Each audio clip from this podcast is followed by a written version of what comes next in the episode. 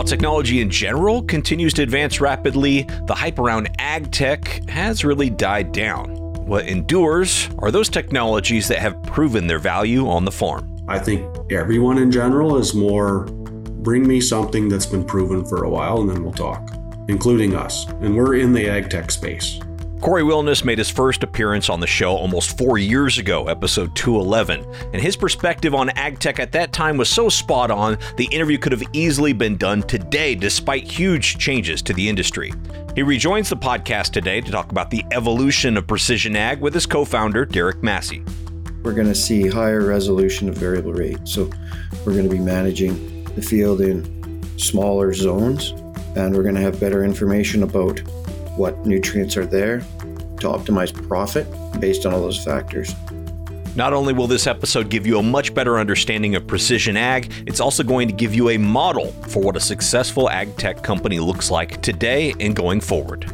Scalability is great, but it just kind of happens almost like a staircase, right? Like it's incremental and it's very difficult to gain a service provider or farmer's trust just with a tech tool.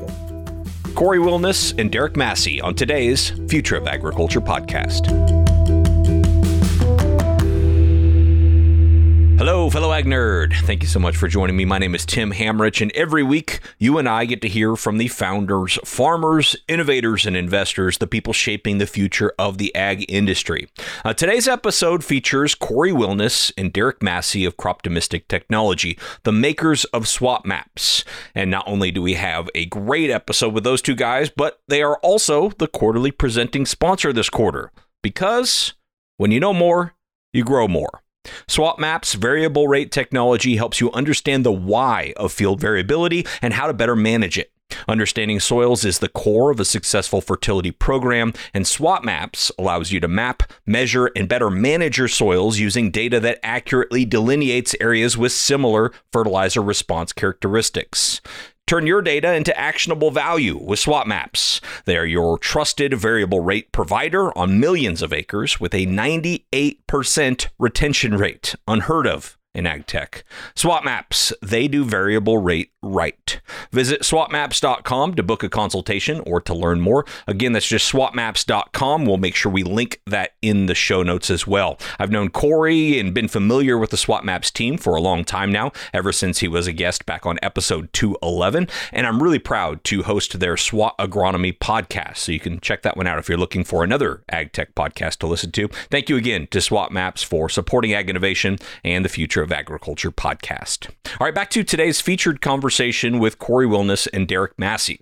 Cory and Derek are the co founders of Croptimistic Technology, which are the makers of SWAT Maps. SWAT stands for Soil, Water, and topography. And now, for you non agronomists who might be in the audience listening to this, and if some of that sounds confusing, I'll try to give you a really, really basic kind of 101 version. Uh, as you probably know, farmers are increasingly using the types of equipment that allow them to vary the rate at which they apply things like seed, fertilizer, and chemical. Uh, this ability to account for different conditions within the same field allows them to be more profitable and to be more sustainable, and really is the basis for what we call precision precision agriculture. Uh, but in order to know what rates to use and where to use them, they have to have a really good understanding of the field. And that's what SWAT maps gives them. In order to generate these SWAT maps, an agronomist or consultant will literally drive over the field with a SWAT box to collect that data and generate these soil, water, and topography or SWAT maps for variable rate prescriptions. Other companies might use things like satellite or yield data to sort of try to back into this, uh, but it doesn't actually tell the farmer the underlying soil factors that are driving those outcomes. So uh, I again, I think that's a really crude and, and, and, basic description, but I hope it helps get everyone up to speed because this is a really great episode, even if you're not an agronomist or, or somebody using precision ag. Uh, definitely go check out episode 211 with Cory to learn more about the basics of SWAT maps. I actually just re listened to that episode this week, and Cory's perspectives that he shared nearly four years ago on ag tech hold up really as well as any episode I've ever done. Uh, the guy really knows his stuff, and this is another great episode today. Cory is the CEO of Croptimistic, and Derek Derek is the CTO. Uh, they've been working together on building precision ag tools for about 20 years together.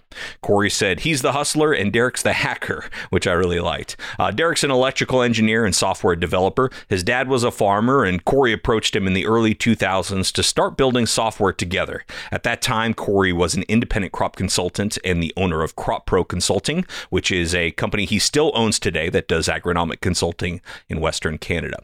It's through these early experiences of building these digital tools that Cory and his fellow agronomists on his team could use that led them to building a company to sell tested and proven technology that they were already using in the field. We talk about many things in this episode, uh, from the evolution of precision agriculture to building a profitable and lasting company in ag tech, uh, to why, after many years, they decided to take on an investor in 2021, and what the future might look like for precision agriculture and ag tech more generally. Enjoy this conversation. I'm going to drop you in here where Cory's reflecting on those early days and what ultimately led to SWAT maps and the formation of Croptimistic Technology.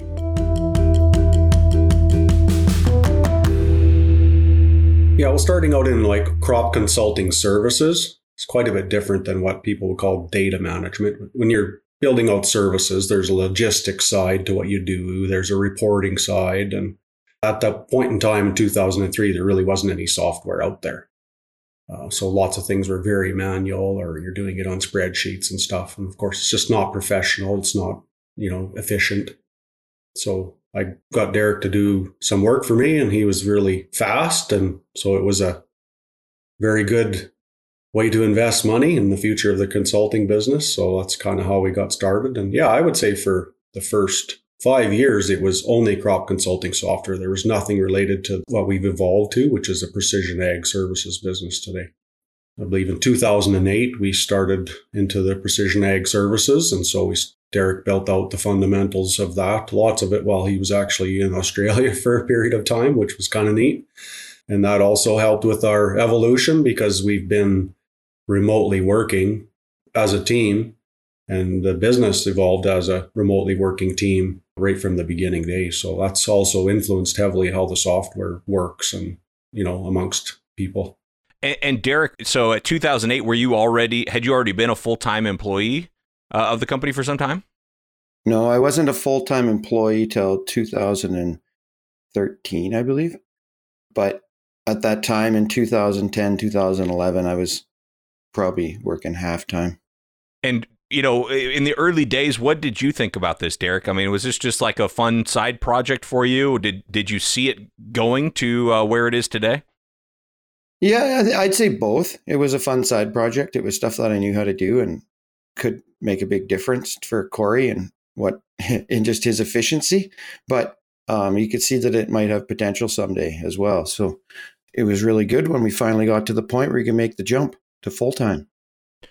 And and when you guys created the SWAT box, th- there were other sort of you know uh, EC sensors out there. Were were people using EC sensors for this purpose before the SWAT box? Um, no. I mean, we patented the SWAT maps process, which stands for soil, water, and topography. And I mean, in the early days when we started soil mapping, and there's there'll be thousands of these tools out there across the world used to generate like an electrical conductivity map, we'll call it that. Um, but it was obvious to us that that's not good enough because you could have a hill and a depression with low EC, you could have a hill or a depression with high EC in the same field. So the real question was why? Why are these differences there? So that's when we built in our topography and our water modeling, right? And so now the modules help to clear up those questions and then they'll redefine things into zones that make sense. So nobody else is really making a SWAT map. There might be people think that they're claiming something that's close, but the honest truth is nobody's doing anything similar to this.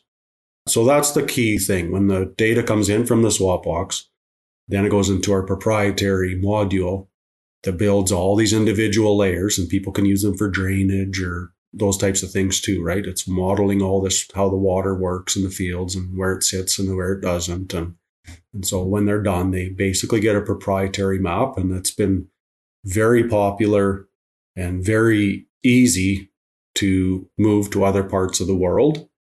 And even though the soils could be radically different, their climate can be radically different. Like the process of defining soil, water, and topography variability is actually quite consistent. So, yeah, it's been a very popular map. It's very, very difficult to make. So that's sort of probably been where, you know, our moat has been. And the early users, Cory, were that was that basically you and your employees kind of coming up with these ideas of where you needed to take the platform next? Yeah, it was all uh, like internal.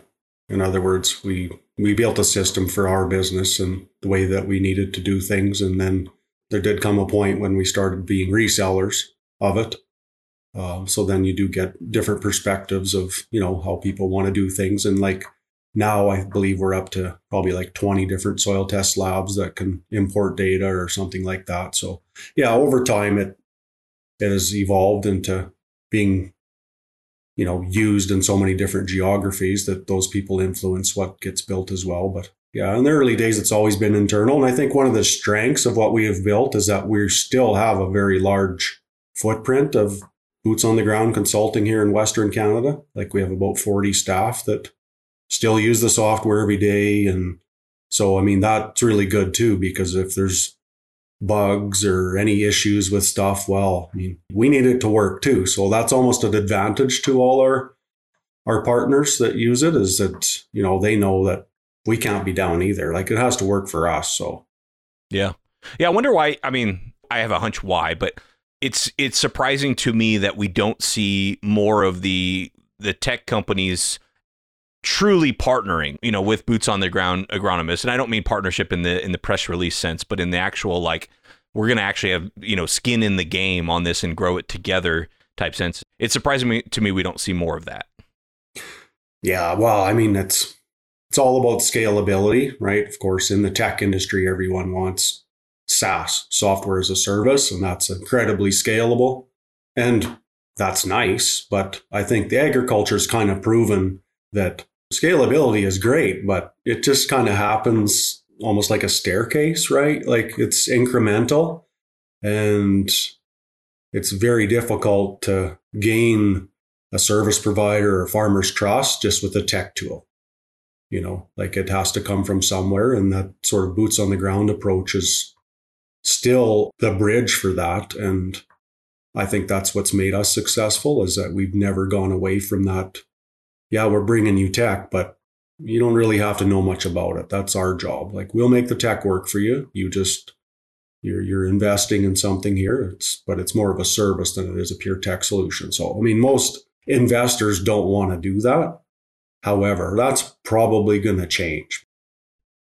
Well, let, us go back to that first customer. You know, how, how did that first customer come along uh, for the uh, crop records software?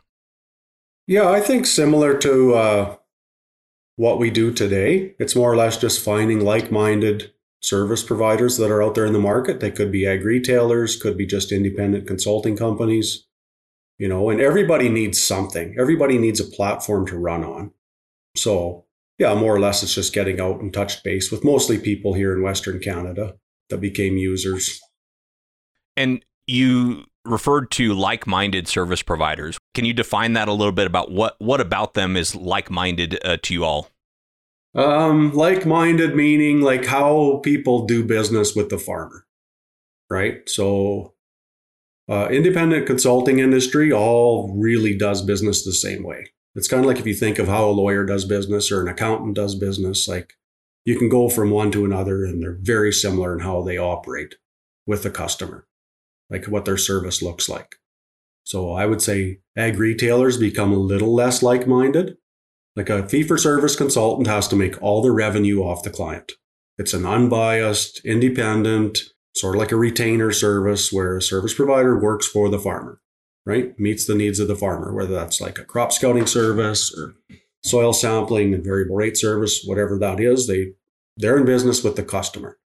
Whereas with ag retailers, it, it kind of can be spun off a bit, right? Like they'll offer some free services if you're buying products with them. So, like minded to me, it, it's mostly that independent consulting style business operations where you're contracted to the customer to provide a specific set of services for the year. And uh, I, I want to get to the tech part of it here in just a minute, but but Cory, one more follow up question for you you, know, you talked about how important having those boots on the ground and, and being a crop consultant has been to the growth of the company.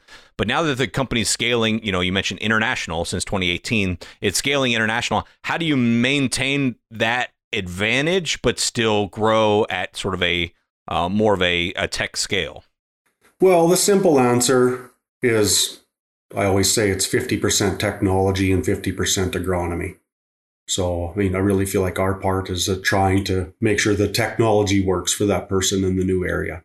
And quite often you get to a new area, there's things that are going to need to be tweaked, right? Like just the way that they do things. Like Australia works in hectares. Well, then you got to make sure everything works in hectares and, you know, they're paddocks and not fields. And so, like, there's lots of things that you wouldn't normally think of that you kind of need to make work for the markets when you get there. And then on the agronomic side, we almost completely stay out of it. We provide a lot of like what's worked in other areas and how you, and the general fundamentals of agronomy aren't really any different in different areas, the fundamentals. So I think that's probably the limit to what our influence would be on that. But really, when it comes down to it, we're just like the side brand on the consultant's truck or business. We're not the primary brand. If it's John's Consulting in Nebraska, John just goes about doing his business and he's offering now a SWAT Maps Precision Ag service. So we don't try and steal the thunder away from the existing person's brand. We just try and add to that brand and make sure from a technology perspective, we're backing them 100%, that our products work, our hardware is really good, the fees are sustainable, and all those types of things. And I know for you all, big around for decades now and, and in the technology game for well over a decade. You all hadn't raised money until uh, I think 2021. And so, talk about that decision to do so and uh, what that represented as a, a milestone for the company. Yeah, well, I guess, I mean, you can see that we were a bootstrapped company. And really, Derek and I were, we always knew in our mind that we would, at some point in time, scale to grow the company. But neither of us were interested in doing that until we felt like the timing was right and the timing needs to be right for for your product right? Your software and your hardware and your business model and everything as well as uh, you know timing in the market. Is this the right time to go to market? You know will people buy? So we we probably went too late. A lot of our competitors went before us. But we didn't want to go into the market and fail. So, yeah, when we took our first investors, Forge Capital up here in Canada, based in Calgary, it was perfect timing for us. Um, we needed to take the next step. We needed some growth capital to start building out our technology um, and ex- expanding into international markets. And it's been, you know, very successful. It's worked out great for us. So our growth is, I would say, matched with our ability to look after it. Um, and a lot of companies, I think they try and grow too fast, and then you've got to keep burning cash, burning cash to try and keep up to it all and make it all happen. But we're not doing that this year. We, require any cash, like we're the company is profitable. So um, we we only take growth company when it's time to build something new or expand to something better. And, you know, now is not the time for that. And the capital markets, it's nice that we don't have to go back. Yeah, it's been very strategic. Let's call it that. Absolutely.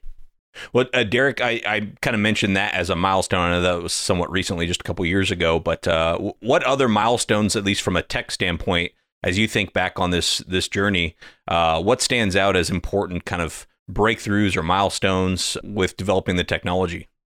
Uh, some major milestones were our first uh, mobile app for farmers um, on the Crop Records platform originally, now called SWAT Records. And then a little bit after that, we built our first SWAT maps through our software.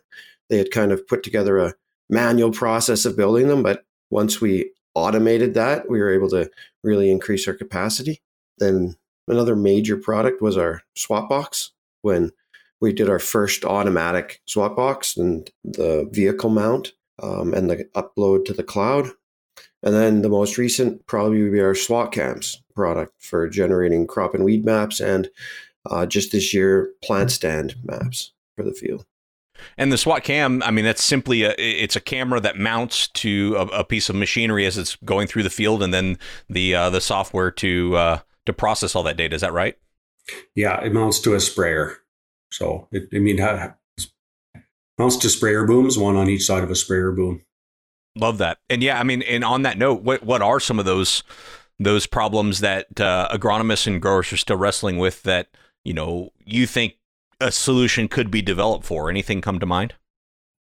I think there's still a lot of opportunity in the soil test and soil measurement area. The technologies for knowing what's in the soil aren't that accurate and aren't that scalable. So I think there's a lot of opportunity there to have better sensors and from large data sets also to be better at predicting and finding changes year over year.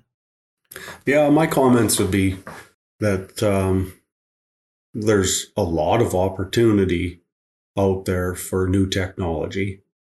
Um, we have 18 research projects going on, and mostly in Canada right now.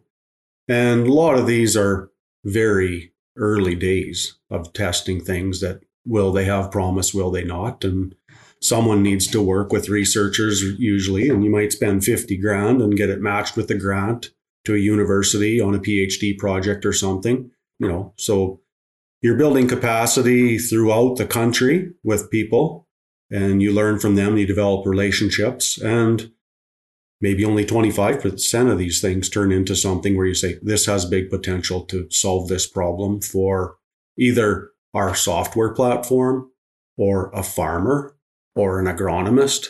And we don't like sort of pigeonhole who needs to get a problem solved. And people always treat it like it's the end user that needs a problem solved. But we're trying to scale a precision ag services company. And sort of like Derek said before, like if you need half the amount of people and you could reduce your vehicle fleet in half and get better data at a lower cost, is that a solution? Absolutely, it's a solution, right? So being in this game, we understand that, you know, a lot of the scalability that's coming doesn't necessarily mean it's like some tool a farmer needs. A lot of this is just farmers want to become more efficient too. Like a combine is a combine. Your grain goes in the bin. Like you can still get it in the bin with an old combine, but if you get it done more efficiently, more productively, with less labor and less fuel and makes you money, then you do it. So yeah, I would say a lot of the projects we work on is just trying to get things better, sort of like with our SWAT cam. it's Like, well, you don't have to count plants anymore. Send a person driving around for a month counting a few plants subjectively, right? For the same amount of money, you can get every field done with thousands and thousands of images of field and objectively counted by machine learning algorithm. There, now you've got something, right? So that's kind of the direction a lot of our products head. Well, while we're on the topic, let's talk about kind of future products or future kind of evolutions of, of uh, the offerings you have. I don't know how much you want to tip your hand in what you're doing, but to the extent you do, um, what's coming next for Croptimistic? Um, we are releasing some things this year, so they don't they don't need to be hidden. And typically, here one thing that we do is we typically use it internally for two years before something's released commercially to other service providers. And even at the tip of that, we usually work with some of our service providers that are willing to try new things um, and customers that are willing to try new things. So this year we're releasing the yield potential program. And so we've always been like SWAT maps are well known as it's a it's a soils map. It's a map you sample soil for. It's a map you base your fertilizer and seed prescriptions on that are going in the soil, or you know, a soil amendment or a soil applied herbicide, that type of thing. Um, and this is be the first time we're building out what I call the full in crop capability for precision ag. So you've got your SWAT cams to get your in season crop and weed maps and plant stand counting. We've got imagery available for all your in season prescriptive on off variable rate fungicides or whatever you might use those for. And then the big, big part is the yield analytics.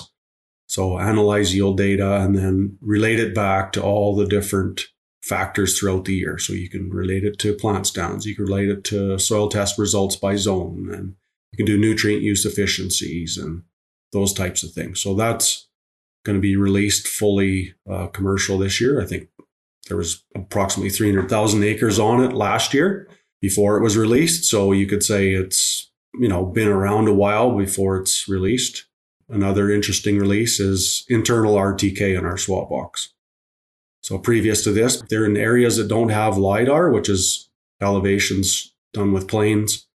Then they had to buy an RTK system, and those would be, you know, 15 to 25 grand US. And our option is going to be less than 5,000. So that's another release.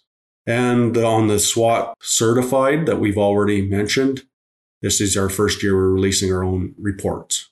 SWAT sustainability reports. We have a corporate report that we're going to be releasing that people can read about our company. And um, farmers can also get at the advanced 4R report so that they can apply to government grants, go to their banks, etc. Um, that will be another release. So I guess we could go into the future beyond that, but those are a few of the items that are being released in 2024. Yeah. So are you are you hearing on that SWAT certified? Are you must be hearing from you know growers and then also agronomists that look we uh we we have all this data and we we have people who are interested, be it governments or buyers or whoever the case may be. Um, is there a way we just, I guess, provide a report to them where we don't have to do a bunch of work to to aggregate it? Is that right? Yeah, I, I mean, it's the report gives you a nice hands-on thing that you can utilize yourself. Ideally, I mean, what you're looking for is somebody wants the, the data to validate it.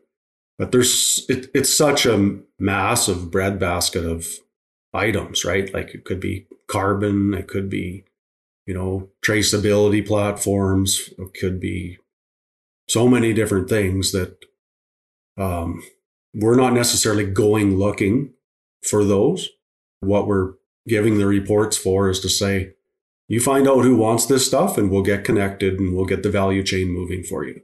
So there's just too many things for us to go and do the work and connect up to some program. Like we've done this before. We've connected up to something and it went nowhere. So what's the point, right? Like where we would rather let's see who the winners are in the marketplace and maybe the farmers and the other service providers can help us find what those are. And it's easy for us to get connected after that. Well, you two, I've been around long enough to see all the points along the hype cycle of of precision ag and ag tech. I mean, you've kind of seen the highest of the highs and probably the lowest of the lows, I would imagine. You know, where where do you think we are today? How would you characterize where we are today in terms of precision agriculture? And uh, what does that look like, you know, going forward here? Derek, I'll let you start and then Corey can weigh in. Well, I'd say we're still very near the beginning. We're only a fairly small number of percentage of farmers have even variable rate equipment and a smaller percentage of that are using it properly, right? So I think as the tools get better and the equipment gets better, we'll see more and more uptake. And we're just at the beginning. So I think that a lot of the stuff we're doing right now is to prove that variable rate works and will save uh, the farmer money and is in the and the better thing for the their fields and for the environment. So it's inevitable that variable rate will be done at a higher and higher resolution over time here. Yeah, my comment would be like that the core business that we're working in is probably like at the early majority stage. We're well past early adopter. I think we have like three and a half million acres used our, in ourselves that's retained and growing rapidly. And every piece of equipment that you buy now, uh, you know, planters, air drills, sprayers, they all come with this technology. So people are going to adopt it and it's it's sticking now.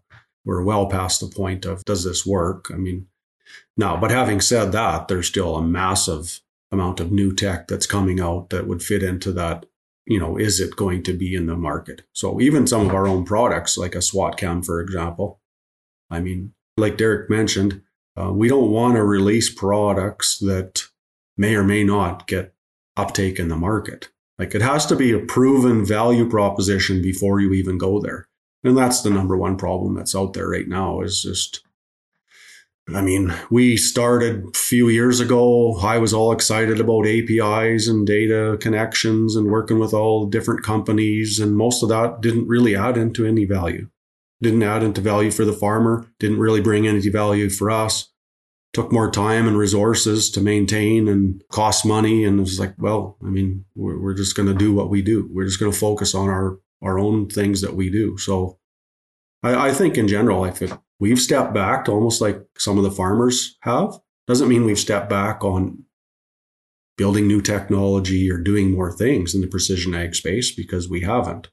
But now it's like, I think everyone in general is more bring me something that's been proven for a while and then we'll talk, including us. And we're in the ag tech space, right? Uh, my excitement about people coming up, I'm, you get 10 new people trying to link up with you every day on LinkedIn with some startup, but my interest is pretty low. It's like, you know, it's you got to have some kind of value proposition. So I think that's kind of where I feel it's at. Yeah, I mean that's an interesting comment about APIs. It definitely has been consistent with a lot of things I've seen, which is like it's not that people don't want to collaborate, but like collaborating for collaboration's sake is you know very time and resource consuming and doesn't provide any real value uh, to anyone you know, what do you think is the holdup there? If you have two different companies all trying to provide value and think like, wouldn't it be better together? Uh, it just never seems to work. And I'm I'm just curious of what you've learned along the way that's made you realize why that might be. Some of the APIs are really limited in what you can push and pull from them, right? So it's like I don't want to name names, but certain ones that we've API'd to, you we could push more data in better formats or higher resolution, but you really can't. And we would pull more data, but you really can't. So that really limits what you can do. Sometimes there's just data overload too. Like everybody has lots of data, but unless you can compile it into a nice report or into some sort of a, a product that uses that data, then it's it's less useful. Yeah, as far as like like connections are two things. They're we talk about connecting data, but if you're connecting operational business so, I mean, if, you're going to connect to one provider to pull yield data, but you can't, you don't connect to the five others that are out there, well, it's not really that useful for a service provider, right? Like, because then they still have to do 80% of the work the old way. 20% of it's easier. So does it really solve a big problem? So lots of the things are like that. I find with these data connections in general is that you have now you have another relationship to manage and it better solve the whole problem. And I think, um, as Derek alluded to, lots of the times you still don't have everything you need, right? So I can send a SWAT map to their platform, but they can't do anything with it. It's just an image over there. So what good is it? Nice picture. And at the end of the day, like what are what's our business? Like we're trying to be in the business to give the farmer what he needs.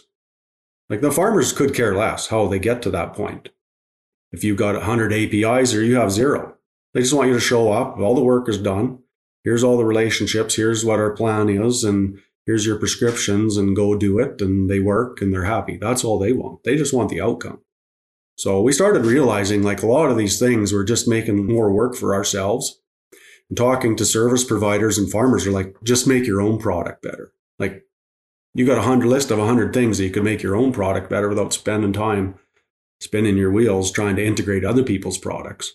As long as we can get the data in, it's even if it's just exported, it's good enough. We don't need some beautiful flowing data train to get what we need. So maybe some other companies do. They need the data flowing to them, but we're not one of those companies, really. The resolution that we have data to is higher than a lot of the systems we're pushing data to, right? So we, for instance, know the yield by zone, right? which is a lot more information than you know a third party system where we're just pushing you know the average yield for the field to or something so it can feel a little bit coarse when we're throwing away 90% of our data when we're pushing data to other systems or we're only pulling in like a, a field average yield or something when we really want it at a higher resolution yeah it makes sense well let's uh, look forward here a little bit if, if i'm a farmer listening and I feel like I have a good sense of where precision ag is today. Give us a sense of where it might be in the future, maybe 20 years from now. And, and I, I know, you know, I'm asking you to see the future here, which is pretty hard to do. But uh, if you could dream a little bit about where where precision ag could be for me as a, as a hypothetical farmer in this case, uh, what might things look like in the future? Well, I guess our vision is to be the global leader in premium precision agriculture services. So obviously that tells a few things. One thing is that we believe there's a premium market. Right? There's different layers within this market. We believe that we're targeting premium. We believe people want premium. Like in the tech side with farmers, I really feel like sure, people will use more and more tech, but but they're not going to be the ones utilizing it. Farmers aren't going to be out there doing all this stuff. They're going to hire a service provider. It's too complicated. Sometimes it's even too complicated for service providers. The training programs we have to people to do fundamental things. So that's the first step is we're premium, we're as about as hands off as you can get. That's the vision we have. So I can't talk to the whole industry because some people will be exactly another side and want to be the Walmart where it's just like there's no service provider and you just show up and you know cash and carry and get what you want but i believe that's a very small market just from the amount of time we've worked in this market i would say 98% of farmers are using a service provider to do precision ag services they're not doing it themselves so that's i still see that as staying as part of the equation and so then the other part of it is like the service side right? I feel like that's the strength of our business, and that's why the retention is so high. We are year over year measurable retention of 98% on acres. Why is that? Because there's always somebody involved, right? The buck stops here. Like we're hired to make this stuff work. So if something doesn't work, it's our job to know and fix it, and it never happens again. So whether it's our support portals or our training programs or you know building out better software solutions to minimize errors and those types of things. So that's going to be really important. Now, I can look into the future and say precision spraying. Yeah, we're not in that business, but that's going to happen. It's pretty obvious. We have that SWAT cam ourselves. We know that it's going to identify weeds and you can do amazing things with that. So I see that as definitely is going to happen. Derek and I are also working on like precision soil sampling in the future we'll be driving around with trucks punching dirt with probes and sending dirt to labs and waiting a week and no i don't believe so i think it's 10 years away because we're working heavily on that investing in that as well it's going to take a long time to get all that technology developed that works and integrates well. So that's what i see good promise in. Drones are coming along but it, i still see it as the high value market personally. And we're not in that market so much like fruits and nuts and you know orchards and vegetable crops and you know very high value crops where I, that's where I see that you know small scale farming I don't see drones being heavily used in 10 to 20 years. Now having said that I see there's some very good technology out there but I just don't know how you're going to displace a sprayer that can see and spray and you have one person servicing themselves you know on a farm of 10,000 acres which happens today. I just don't see you have some geek running around with 20 drones and trying to keep all this stuff working. Like my experience with it is it's it's just not for that purpose so i mean that's a few insights i guess that i would add. That was great. Derek? Yeah from our perspective i think we're going to see higher resolution of variable rate. So we're going to be managing the field in smaller zones, and we're going to have better information about what nutrients are there, much better estimates about what can grow based on the soil properties and on the nutrients that we add. So we'll be able to do a much better optimization at a you know a pixel level, like a very small tight grid uh, throughout the field to optimize profit based on all those factors. And as equipment improves, we're going to be able to do things like hopefully variable depth seeding. I think you'll see more and more intercropping, mixing of varieties to try to optimize stuff like plant stand evenness and maturity. Try to get the crops to mature more evenly, improve quality. So we're going to be optimizing on a lot more things than just yield. I think that that yield sometimes is the the, the measurable, but we're also really looking to optimize quality and profitability while reducing inputs. Great, guys. Well, I, I really appreciate all this. I think just one last question for both of you is you, know, you guys have been at this a long time. You've seen a lot of things. What continues to keep you motivated to keep charging forward? I mean, what when you wake up, what kind of gets you fired up to hit the ground running every day? Derek, you want to start this one? Well, I, I just see the potential. Like, I still feel like on the software side, we're just barely scraping the surface on what can be done as far as the farmer knowing what's going on in their field and being able to apply more accurately better prescriptions. So, our wish list of features to build is always like three years, five years long. So, there's never shortage of exciting things to build. We have lots of people that are anxious to get those new features used and in the field right away. So that always keeps me going. Yeah, I think that we're a very passionate group. I feel our our staff are all very passionate too. So it's enjoyable to go to work every day. And I think last year the success now like I, we very very close to adding 1 million new acres that were SWAT mapped last year. And then the calculated 98% retention rate so, like the growth that we're seeing now and the stickiness of the product and the new products that we got coming and the advancements that Derek's team are, you know, building out in the software as far as like getting it more functional and operational, just feels like we've we've gone away from what what we dreamed of doing to what we are doing. And now it's just like it's more of like the operating environment that we live in now. And it's fun because we were both there right from the beginning right? When it was a dream, when you dreamed of building a company and read about it and listened to podcasts like the Future Ag podcast, trying to see, would learn from other people. And now, you know, we're one of those people. So yeah, it's just very fulfilling for us. And I, I know our staff and farmers are enjoying it as well. So, you know, and you got to be making money. Like at the end of the day, I mean, something people don't like to talk about, but you know, there's a profit in it for us, there's a profit for our customers, and when that happens, business is good. So